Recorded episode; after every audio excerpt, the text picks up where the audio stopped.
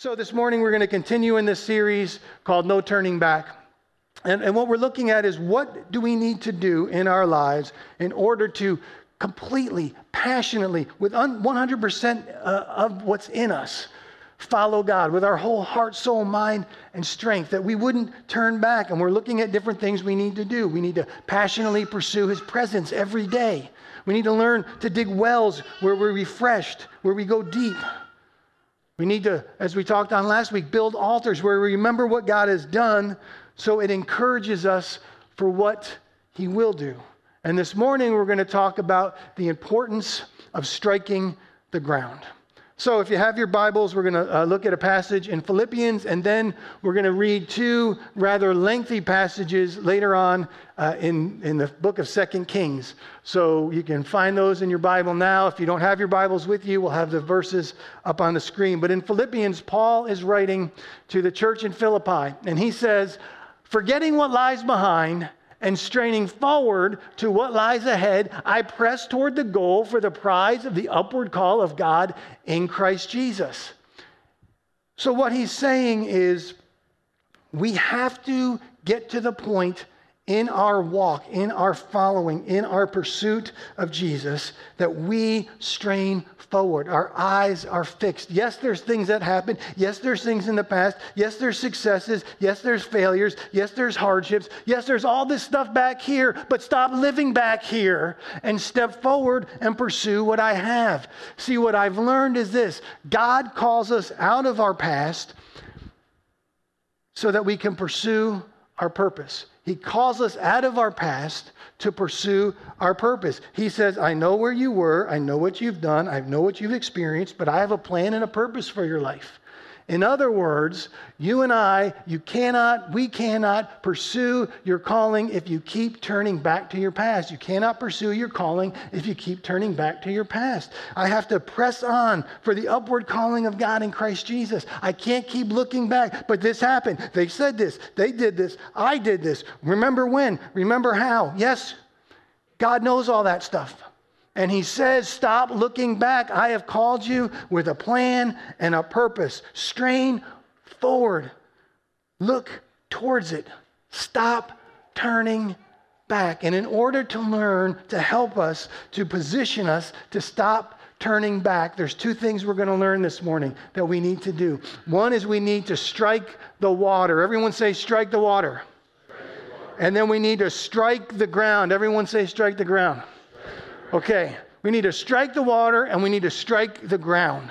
Because what that does is it allows us to move from where we were to what God's calling us to do, and it positions us to believe for what God has next, for the victory that He has, for the promises that He's made. It allows us to press forward, to strain for them, to strive for them without turning back. So, to look at these two things, striking the water and striking the ground, we're going to look at the life of a man named Elisha. So, we're going to look at a story from the very beginning of his ministry, and then we're going to look at a story from the very end of his life. So, we're going to start in first in 2 Kings chapter 2, and then there. Otherwise, let's read. And I'm going to, not going to read it in, in its entirety, but I'm, I'm going to skip a little bit, but we're going to read a rather, a rather lengthy passage here. It says, When the Lord was about to take Elijah up to heaven by a whirlwind, Elijah and Elisha were on their way from Gilgal. So let me just stop there. So Elijah at this point was the prophet. There were many prophets in Israel, there was a whole um, uh, school of prophecy. But Elijah was the head prophet, he was the man of God. Everybody knew it, but God spoke. The Bible says God doesn't do anything unless he reveals it to the prophets. So God had spoke, his spirit had moved. The prophets understood that God was about to do something and it was going to happen then, that day, really soon in that moment in history. And what it was was Elijah was going to go. He was leaving. God was going to take him. And Elisha had been uh, at this point Elijah's protege. He was called by Elijah. He was trained by him. He was discipled by him. And so they're walking. They're on their way from Gilgal. And Elijah said to Elisha, Stay here. Everyone say, Stay here. Okay, hold on to that. We're going to see this over and over and over. Stay here. But Elisha said, As the Lord lives and as you live, I will not leave you. So they went on their way, and then they had this interaction with some of the prophets. And the prophets were like, Hey, Elisha, do you know that today Elijah's going? And he says, Yeah, I know. I don't want to talk about it. Be quiet. And they go on their way. And then Elijah said to him, Elisha, please stay here. But he said, As the Lord lives and as you yourself live, I will not leave you. And they walked further and they talked to some more prophets and they said, Don't you know today's the day? And Elisha says, I know. Be quiet. And here's the Pastor Justin paraphrase Shut up. I don't want to talk about it. I know what he's calling me to. I know what's happening. I know what God has revealed, but I don't want to be distracted by it. God is in this moment and I don't want to miss it. And then Elijah said to him, so they go on their way, and Elijah said to him, Please stay here. But he said, As the Lord lives and as you yourself live, I will not leave you. So the two of them went on, and they were standing by the Jordan. And Elijah took his cloak and rolled it up, and he struck the water. Everyone say, Strike the water and the water was parted, and the two of them crossed by dry ground. And Elijah said to Elisha, Ask what I shall do for you before I'm taken from you. Elisha said, Please, let there be a double portion of your spirit upon me. He replied, You have asked a hard thing. Yet if you see me as I'm taken from you, it shall be so for you. Otherwise, it shall not be so. And behold, chariots of fire and horses of fire separated the two of them. And Elijah went up by a whirlwind into heaven, and Elisha saw it. Remember, Elijah said, If you see me when I'm taken, not if you see the chariots, not if you see the fire, not if you see the horses, not even if you see the whirlwind, if you see me. Focus on this. And it says, Elisha saw it, and he cried out, My father, my father, the chariots and the horsemen of Israel. And he saw him no more. And Elisha took up the cloak of Elijah and went back and stood on the bank of the Jordan. And he took the cloak of Elijah and he struck the water, saying, Where now is the Lord, the God of Elijah? When he struck the water, the water was parted, and Elijah, Elisha went over. So, in this moment, on this day, all this stuff is happening. And Elisha is kind of torn. I mean, in one sense, this man that called him, that mentored him, that discipled him, for 13 years, Elisha went everywhere with Elijah. For 13 years, Elijah was preparing him to carry his mantle, to fill his shoes, to take his role. So he's torn. He's sad. This man that I love, I'm never going to walk with him again. I'm never going to minister with him again. And yet there's a part of him that's also excited. This is a new day, a new ministry. I'm going to step into a new level of anointing. Something exciting is happening. But he's torn. It's this intersection. I'm confused. I know what was, but I don't know what's going to be. I know what God's calling me to, but I've never walked in that before. I don't want to look back. I want to forget what lies behind. I want to press on. I want to strain for what's ahead of me, but I'm not sure how it's all going to work. He's a bit confused. He's a bit bewildered. He's a bit emotional. Like, I don't know what I'm going to do in this moment. I know it's pregnant with implication. See, what I've learned is this the most incredible moments come at the most intense intersections. The most incredible things, those moments when God wants to do something amazing, are normally the moments when you're saying, But I don't know how. I don't know what. I know where I've been, but I don't know what it's going to look like. So if you're in that moment right now, if you're in that intense intersection of life where you're a bit confused, I know who I was, but I don't know exactly who I'm going to be. I I know what I've done, and I know God's calling me to something new, but I don't know exactly what that's going to look like. I've spent my whole 13 years with this man, and I'm never going to see him again. And it's going to be different. If you're in that moment of intense, uh, that intense intersection in life, just realize God may be setting you up for something amazing. And so here's Elijah and he looks at Elisha and says, Now, I'm about to go. We've got 13 years in, in the past, but we've got 13 minutes now. We've just got moments left. Tell me what it is that you want. And Elisha doesn't hesitate. He says, I want a double portion.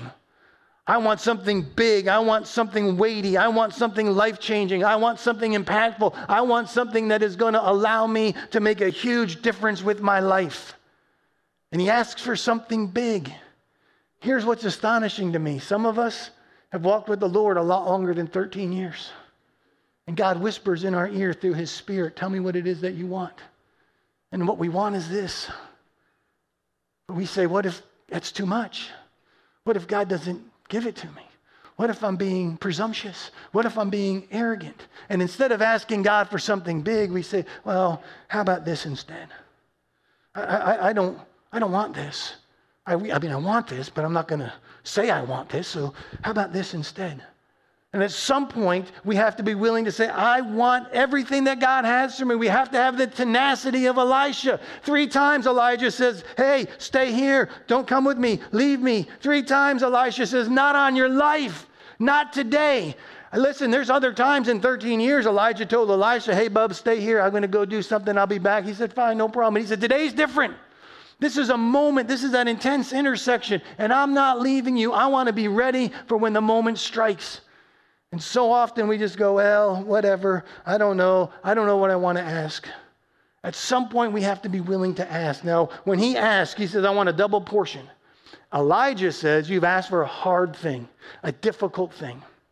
It could mean that what he was asking was a difficult thing to give a difficult thing to attain. I don't know if I can give that to you. you. are asking for something. But it could also mean that what you're asking for is going to be hard. Not to give it, but for you to carry it. See, the bigger the blessing, the heavier the burden. The greater the blessing, the heavier the burden. It's easy, it's free to dream. It's easy to ask, but when the dream comes true, when the reward is given, when God pours the blessing on you, now you've got to carry it. And some of you have asked God for some big things, but you're not necessarily ready for the burden that goes with it. So you said, God, I'm going to live for you, but not everybody's going to be happy that you're living for God.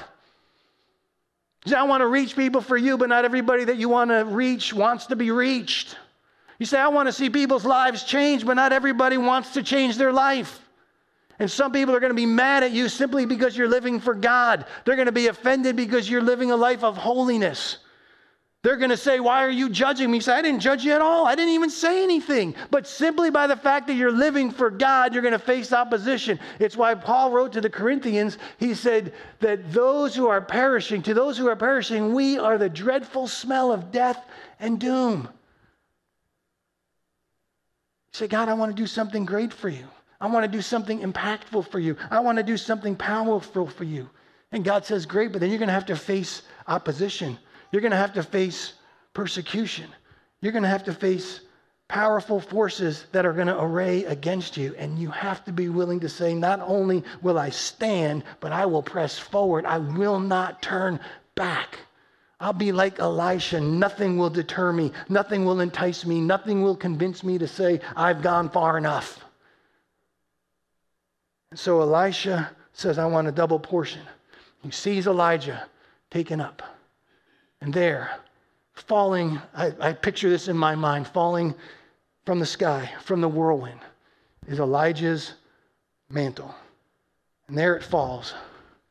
And so he picks it up and he rolls it up. And he says, All right, Elijah's gone. This is all that's left. And he finds himself standing there on the banks of the Jordan, where just a little while before, on the other side, he stood with Elijah. Now he stands alone. And he knows nothing is ever going to be the same. Everything is different. I'm different. I'll never walk with him again. I'll never see him minister again. And he stands there. See, the, the Jordan River, it's a moment of transition. The Jordan River throughout the scriptures represents transition.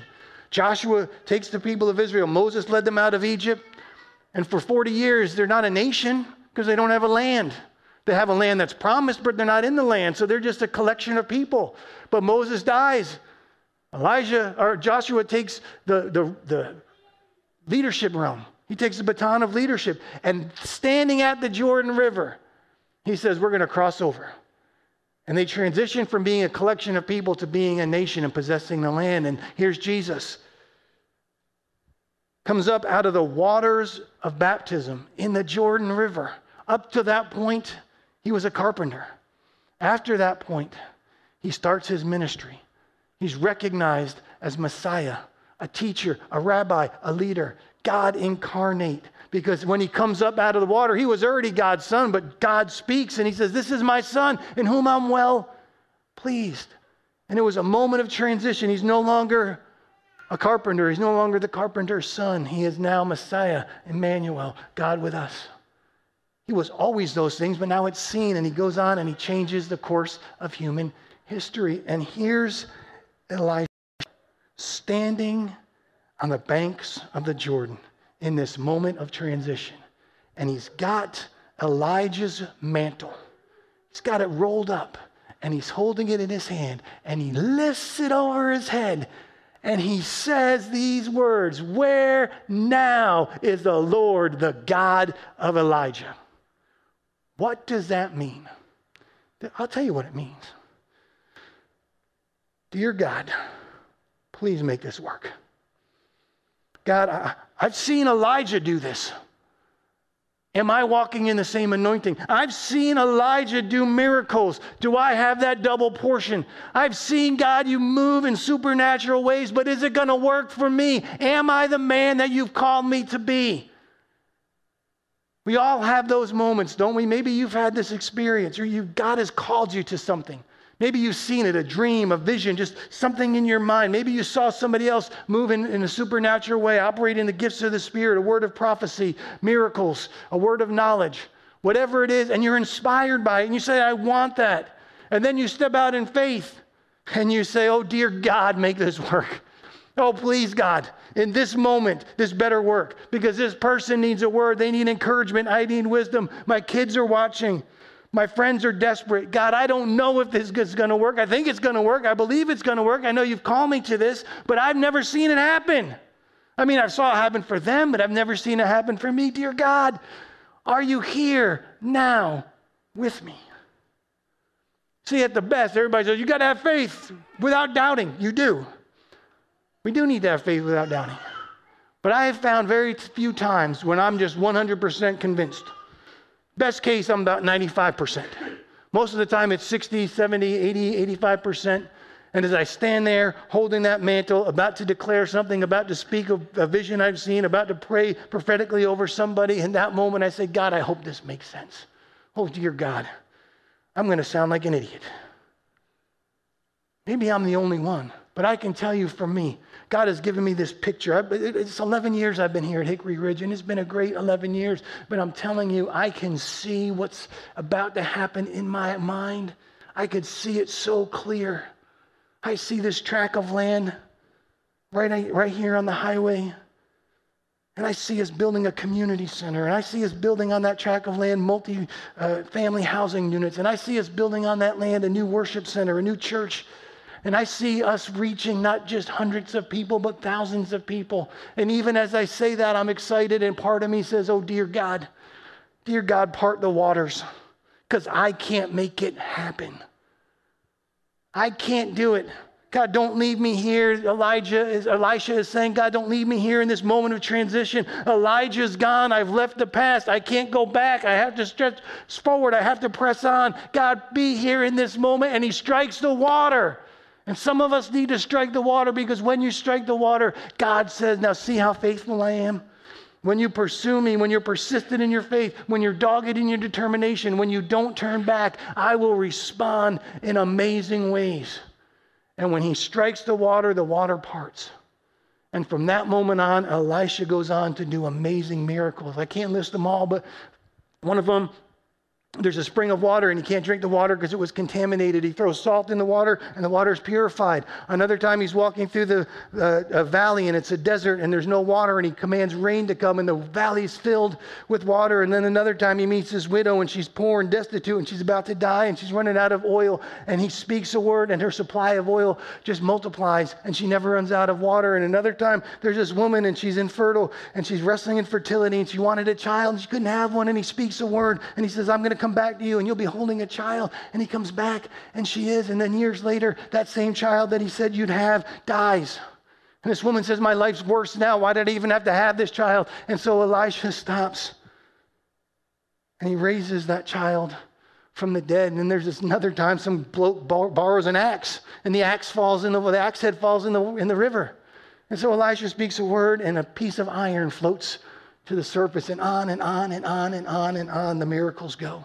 But it all hung on that moment when he stood on the bank of the Jordan and he said, Dear God, make this work. Why? Because at that moment when he struck the water, what does it say? It says, Elisha went over. He said, I finally settled in my heart. I know where I was and I know what God's called me to. I know where I'm going. See, at that moment, you can turn back or you can strike the water. That's your choice. You can say, I, I don't want to do this. What if I fall on my face? What if I make a fool of myself? I'm not going to strike the water. Because you know, at that moment when Elisha stood there on the other side of the river, there were 50 prophets waiting.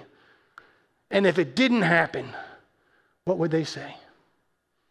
And he says, I don't care. And so when he struck the water, it says he went over. See, striking the water settled once and for all. I know where God is calling me, and I know who he's called me to be. Strike the water so you can become the person God is calling you to be. And for some of you, that is this moment where you strike the water, you strike the water, you strike the water, and you say, I know where I was, I know who I was, I know what I've done, I know what they've said, I know I have, how I behaved, but that doesn't matter anymore. I'm going to step in, I'm going to pursue, I'm going to strain for the upward calling of God in Christ Jesus.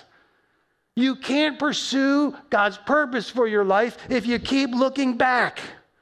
So at some point, you have to strike the water and step over and see what God has on the other side. So that's the first thing you need to do. If you don't want to turn back, some of you need to strike the water. But then at the end of Elisha's life, we see this second encounter. And it's not about striking the water, it's about striking the ground. Everyone say, strike the ground. All right, so if you have your Bibles, Second Kings chapter 13. Elisha was suffering from the illness from which he died. This is the last thing we see Elisha doing. Joash, king of Israel, went to see him and wept over him. My father, my father, he cried. Doesn't this sound familiar? The chariots and the horsemen of Israel. It's bookends, how he started his ministry and how he ends his life. Elisha said, Go get a bow and some arrows. And he did. Take the bow in your hands, he said. When he had taken it, Elisha put his hands on the king's hands. So this is a prophetic moment. He's putting his hands on, this is the man of God, this is the prophet. He's saying something, this is something supernatural here. I am imparting something into this moment. Now, open the window to the east, he said. So they opened it. Shoot, Elijah said, and he shot. And then Elisha declared, That is the Lord's arrow of victory, the victory arrow over Aram. Then he said, Now take the arrows. And the king took them. Elisha told him, Strike the ground. Everyone say, Strike the ground. All right, we need to strike the ground. He struck the ground three times. And he stopped, and the man of God was angry and said, You should have struck the ground five or six times. Then you would have had complete victory and totally defeated Aram. But now you will defeat it only three times. So, this is the last thing we see Elisha doing. He's speaking prophetically into a, the life of a king of Israel who was not a good king, he was a wicked king. And yet he knows at this moment, I can impart something great in my last moments. So he tells him, shoot an arrow, and he shoots an arrow. Then he says, strike the ground, and he strikes the ground, and he's angry. And if you're like me, for the longest time, I read this passage and go, why is he angry? I don't get it. I mean, he said strike the ground, and he struck the ground. He did what he told him. I mean, okay, he didn't tell him how many times to strike it. He didn't say strike the ground. Uh, if you wanted me to strike it eight times, I'd have strike it eight times. You just said strike the ground. I did it. I did it three times. What's the problem? Why are you getting up in my business? Why are you all angry? But there's a reason. So let me give you some historical understanding. At that time in that culture, a normal tradition was that if a nation was about to go into battle, into war against another nation, someone, normally the king or, or the general, would take a bow and shoot an arrow in the direction of that nation or a spear. They take a spear and throw that spear in the direction of the person, the nation that they were going into battle with. And what that represented was victory. That we're going to go in and we're going to win. We're going to defeat the enemy. We're going to rout them. We are going to completely destroy them. So the king was familiar with this tradition, but Elisha says, I know what you think this means, but it means more. I know you're familiar with this, but you don't understand the depth of it. I know you've read this verse before, but you've never understood it this way. And so, what he's saying is, you have to look beyond what you think you know. He says, This isn't just we're going to beat them. This is God saying, I am going to be in this battle and I am going to win the battle for you. This isn't your battle to fight. I will bring the victory. And so, he explains all this. Then he says, Now strike the ground. And the king strikes the ground three times. Now, it's interesting. When it says strike the ground, there's two ways you can read that passage in the original language. One is to literally take the arrows and hit the ground with them. The other is you could take the arrows, you could take the bow, and you can shoot the arrows in the same direction as the first one you shot so that they strike the ground in the same place. But in either case, what it represented, the king knew it represented God's victory. And so Elisha is mad because the king stops. And the king knew what it meant. And so he says, Listen, remember, Elisha was that tenacious guy. You tell me to stay, I'm not staying. I want everything that God has for me. I'm not going to be content with. Elisha says, I want everything. I'm going to pursue you. I'm going to watch you until I see you taken from me. And he says, Why would you settle for three? See, what the king knew and what Elisha knew was at that time, you never went into battle, beat an enemy once, and the war was done. You didn't even defeat them two or three times, and the war was done. There's a passage in the scripture says it was the time of the year when the kings amassed for war. What does that mean? It means when you fought an enemy, about five or six or seven times you would amass at the same time of year and go into battle. And you had to defeat them, not once, not twice, not three times. You had to defeat, them, them five, six, seven, eight times. It was like a best of seven series. I mean, you had to, you had to, and then and only then was the battle complete. Did you annihilate them where they said, We're not fighting you anymore. We're so discouraged. We're so defeated. We're so deflated. We'll sign a treaty. We'll come under your rule. But the war is over. And Elisha says, Why would you settle for a partial victory? when you could have had a supernatural victory. You could have won completely. And he was incensed. Now, could it be that one of the reasons the king was content to kind of half heartedly strike the ground? Because he knew each time I struck the ground. Each time I shot an arrow, yes, it represented victory, but I only get the victory if I fight the battle. So it didn't just represent seven, eight victories, it represented seven or eight battles that I had to fight. Maybe he was weary of fighting the battles. And so many of us get to that point where we're just tired. And God asks us to do something, and we say, okay, I'll serve. I'll do what you want. I'll say that thing. But we're just kind of barely, sort of, doing what God asks. We're not in it, we're not invested. God, I'll serve when it's convenient. God, I'll do that. But I'm just kind of going through the motions. Yes, I'll give. but I'm not going to sacrifice. I'm not going to tithe. I'm not going to give my best. Yes, I'm raising my children, but I'm worn out and I'm tired of the battles. God, I'm trying to do what you've asked me to do, but I'm weary and I'm overwhelmed. And we're tired of the battles. See, sometimes we stop striking the ground because we're tired of fighting the battles. But you have to ask yourself how much victory do I want? How much blessing do I want to walk in? How much difference do I want to make? How much impact do I want to have? Some of us are just trying to survive. I just want to get by. I just want to get through. I don't want to fight. I don't want to press in. So I'll go through the motions. But here's the thing God didn't save you so that you could survive in this world. God saved you so that you could change it. God didn't save you so that you could survive in this world. God saved you so that you could change it. God didn't save you to survive in this world. He saved you so you could change it. What kind of difference do you want to make? What kind of impact do you want to have? What kind of legacy do you want to leave? This? Partial victory? I'm okay. I got five kids. One of them serves the Lord.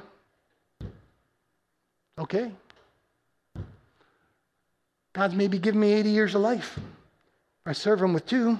It's better than most people. God's blessed me with a business that's really successful. I give Him $200 a month. It's more than other people. What kind of purpose do you want to have? What kind of life do you want to live? At some point, you have to say, I'm going to strike the ground. I'm going to strike the ground. I'm going to strike the ground. I know you're worried I'm going to make a hole in this stage. But don't you worry. I'm not strong enough to go through three quarter inch plywood. What kind of life do you want to have? What kind of difference do you want to make? What kind of future do you want to see? What kind of legacy do you want to leave? I'm going to strike the ground. I'm going to strike the ground. I'm going to strike the ground. I'm going to strike the ground. I'm going to strike the ground. I'm going to strike the ground. See, you have to keep striking and striking and striking because victory is coming in Jesus' name. Strike the ground over and over and over and over because victory is coming. I know you're tired. I know the war is weary. I know you think this is never going to end, but I'm telling you, supernatural victory is coming if you'll just strike the ground and not stop. I know you think you have nothing to offer, but if you'll keep striking the ground. God has promised you there's something great growing inside of you. You need to keep striking the ground and striking the ground and striking the ground. Don't you stop because you think I'm asking God for something that's bigger than He can give me. Don't stop striking the ground because you think people are going to call me crazy. Don't stop striking the ground. Keep going. Keep loving. Keep forgiving. Keep praying. Keep dreaming. Keep striking the ground. I know people are going to say you're crazy. I know you're going to say they don't think it makes sense, but keep striking the ground. Keep striking the ground.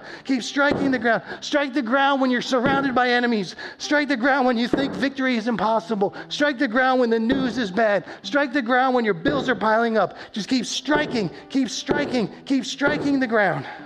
Somebody's got to strike the ground. Yes, your marriage is messed up. Yes, your finances are messed up. Yes, your thoughts are messed up. Yes, your life is mixed up. Keep striking the ground.